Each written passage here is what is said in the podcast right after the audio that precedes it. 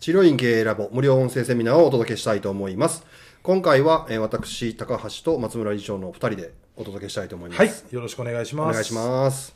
今回はですね、お話ししたいのが、ちょうど先週ですね、はい、我々の方で問診講座というのをやりまして、はい、でそれをちょっっとね、はい、はいあの振り返って話してみたいなと思うんですけど、はい、今回でもう何回目になるんですかね、5回目か6回目ぐらいですいよやね。なえっとね、新問診講座としては、うん3回が4回なんですよ。うんうんで、治るコミュニケーション術講座っつって、ちあーょっとい一時期名前を変えて、うん中身はほとんど変わらず、うんはいいやあのちょっと中身を優しくしてうんやってたんですけども、あのやっぱりあっちの方が厳しくていいよねっていうことで、うんうんうん はい、であのやり直したんですね。なるほど、はい、で自分もね参加させてもらっていろいろ協力させてもらってやらせていただいてるんですけどもすごい今回思うところがあってはい、新しく参加された先生と、はい、今まで何回も出てる先生はい。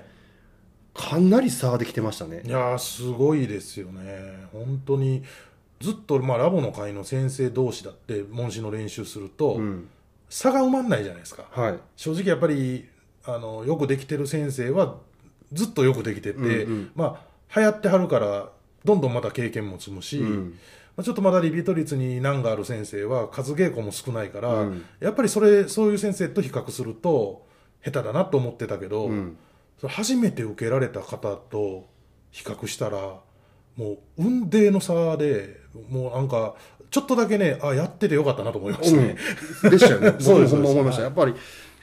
どんだけあかんあかん言うても、んうん肩はきっちりできてるんですよそうねなんですよそうなんですよ、中身はと,、はいもかく、はだいはからい、そこの部分で合格点のラインには行ってるんですよそうそうそうそう普通に、はいはいで僕らその以上のやつをずっと見てたなっていうのもちょっと改めて思い知らせていただいて合格点すらやっぱ新人さん届かないんですよねそうですねまずできないできないですね本当できない、うんすごい面白かったですね僕も松村さんも、まあ、この講座作る時にもこれぐらいはできるやろっていうレベルに落としたつもりでもそうですねあの、まあ、正直最初ね一緒に作らせていただいた時も、いやこんなん言うのとかね、うんうん言い合ってね、 うんいやこれぐらい分かるっしょとかね言ってたんですけどやっぱりちょっと目線が合ってなかったんだなっていうのは思いましたね思いました、うんはい、で我々のこの講座ってこちらからお伝えするばっかりじゃなくて、はい講座の半分ぐらいはいもうロープレイ言うてそうですねね、皆さん先生役患者役、分かれてもらって実際やってもらうんですけども、はいそこでのやっぱり数稽古の差っていうのはもう圧倒的でしたね。圧倒的でしたね、うんもう本当なんか横綱相撲をずっと取ってる見てる感じでしたよね、そう安定感すごいんですそうよ。安定感が みんなすげえなと思って、ラボの会の先生みんなすげえまあもちろん参加されて全員がしてないですけど、うす何回も受けられてる先生は、ね、月例ワークって言って毎月の勉強会でも問診の、うんテーマがでやってる時もありましたし、うんまあ、言ってもラボに変えてから3年、うんアカデミーの頃からしたらもう7 7年となかので、うん、やっぱずっとやってたらやっぱこういう形になるんだなっていうのがちょっとびっくりでしたねびっくりでしたね本当ねまあそのラボの会員さんの中でもうんお一人、僕一番最初の印象がもう強烈に焼き付いてるんですけど、はい教えてロープレイしたらずっとあわあわ言うて汗だらだらになった先生がいるん脱ですけ水ど。症状になるんちゃうかっ てね一滴も忘れてなかったですもんね、はい、もうしかもきちっとちゃんともう型通りやってるんですよね、はい平然な顔してね、もうそんなんじゃなかったですもんもう全然違うもう言葉喋られへんで、この人、どうやって患者さんとコミュニケーション取ってるのかなと思って聞いたらやっぱり取れてない。うんで、ホームページには、口下手だけどちゃんとやりますみたいなの書いてあるんですよ。いや、ダメだろっつって。 言うてたんですけど、もう口下手とは言わせない。言わせない、もうねち。ゃんとやってるし、まあ、プライベートでもねちゃんと結婚しはって、子供できはっそうでてすて、そうですはいやっぱその問診ってプライベートから僕らも気ぃつけてやってくださいねとは言うてますけど、まあその、人としてのね、コミュニケーションをちゃんと取ろうねっていう範囲ですからね。うんはまあ、言うたら悪いけど一番出来悪かった人も、はいはいはいこうやって積み重ねたらできるようになると、い、いや、もう平均値以上じゃないですか。ね本当にね、最初、いやそ小学校ぐらいでちゃんと習わなかったのみたいな感じだったじゃないで すか、もう正直。もう今そんなん、もういい大人ですもん、ねそんな小学校、中学校一気に飛び越しましたよ、ね。飛び越した飛び越した、飛び級した感じですようね。んまあ、でももちろん本人も努力ずっとはい、もしちてろん、はもっちたろからん。やと思うはんい、ですよ、テープね、録音し、自分で録音して聞いたりとか、あそうやっぱやってはったみたいなんで、やっぱり、やっぱり人って変われるんだな、っていうのがね、 いや、僕はちょっと感動しましたね。そう僕はもうそれ一番感動しましたね、うんびっくりしました。 であとは初めてやる人の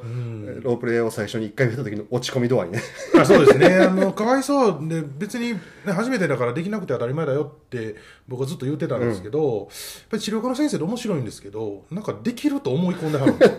よそうですよね、うんで問診やから普段もやってるからって思うんですね、でもね違うじゃないですか、はい言うたら、まあ、例えばですけどローラースケートと普通のアイススケートが似てて違ったりとか、うんまあもうちょっと違うと思うんですよ、うん下手したらローラースケートとスキーぐらい違うかもしれないんで、うんまあ正直ねそのちょっと違うのに、まあ、できると思い込んではったのか、うんまあほとんどの先生はもう落ち込まれたんで、 僕もかわいそうだったんで、僕も別にその、ね、できないことが分かってよかったですよねっていうお話はさせていただいたし、そうですねうん、なあとは何ができなくて、何ができてたかの分析がができればいいんですけど、まああの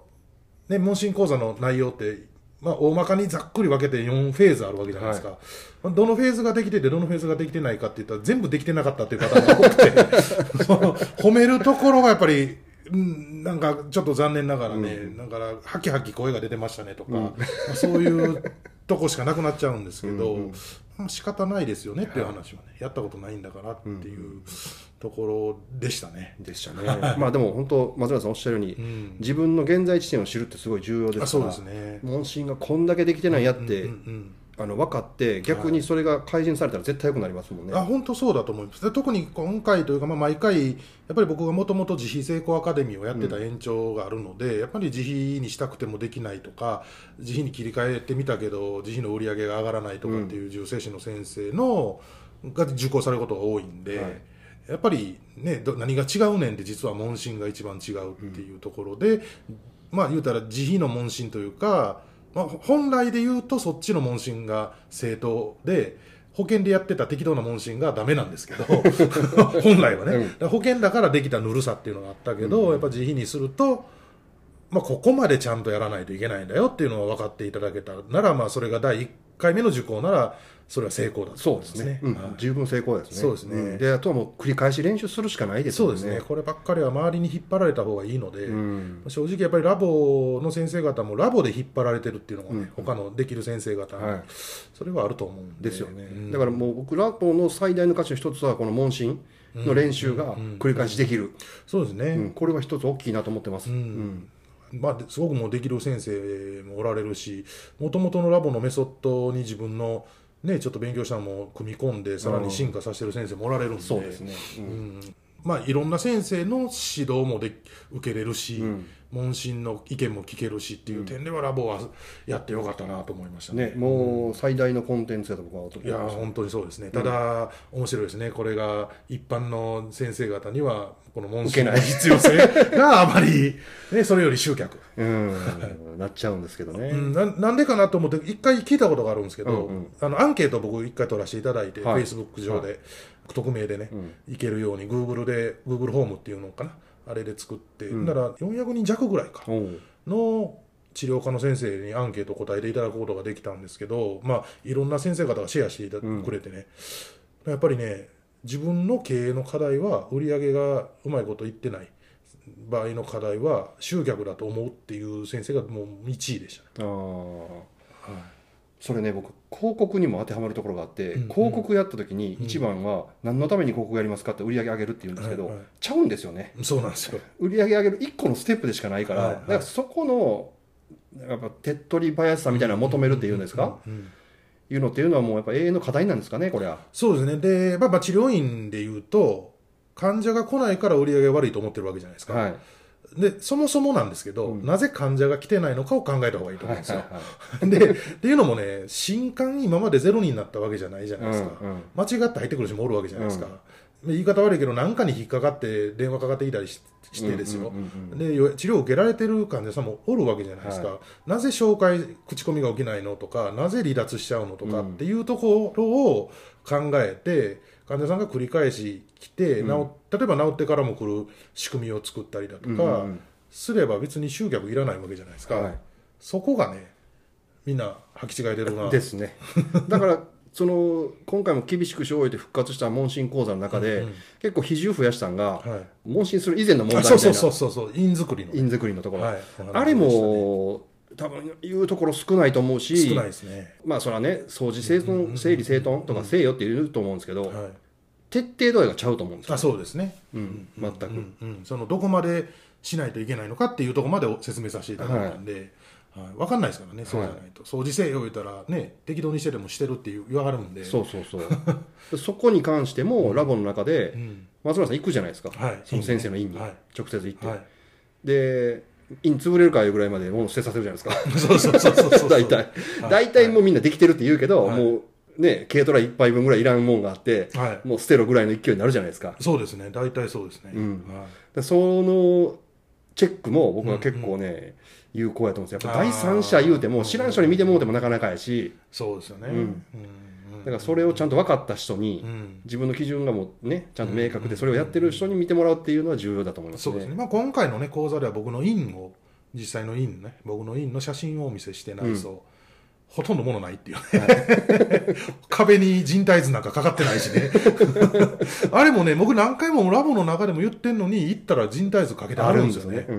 うんだからいらんっつったやないですかっつってあって言うんですよね、だからもう自分がかけてることも分かってない分かんない そうそうそんなもんですよね。うんあとあの解剖の本とか治療法の本とかやたら本棚に並べて「とお前どうせ見てへんやろ」いうのに患者さんから見えるところに置いてるんですよアピールして「俺勉強してますよ」的なそんなもんいらんっつってんのにやっぱ置いてるんで、うん自分が引っ張り出して見れたらええやんと思うんですけど、ううんちなんか見えないところにね全部本棚があるんで、んそこに置いてるんですけ どまあそういう大前提のね、問診いくらしてもここができてなかったら無駄な努力になるよっていうところをねですよねうん はい、ちゃんとちゃんとお話しさせていただいてはいからの講座でしたね。はい。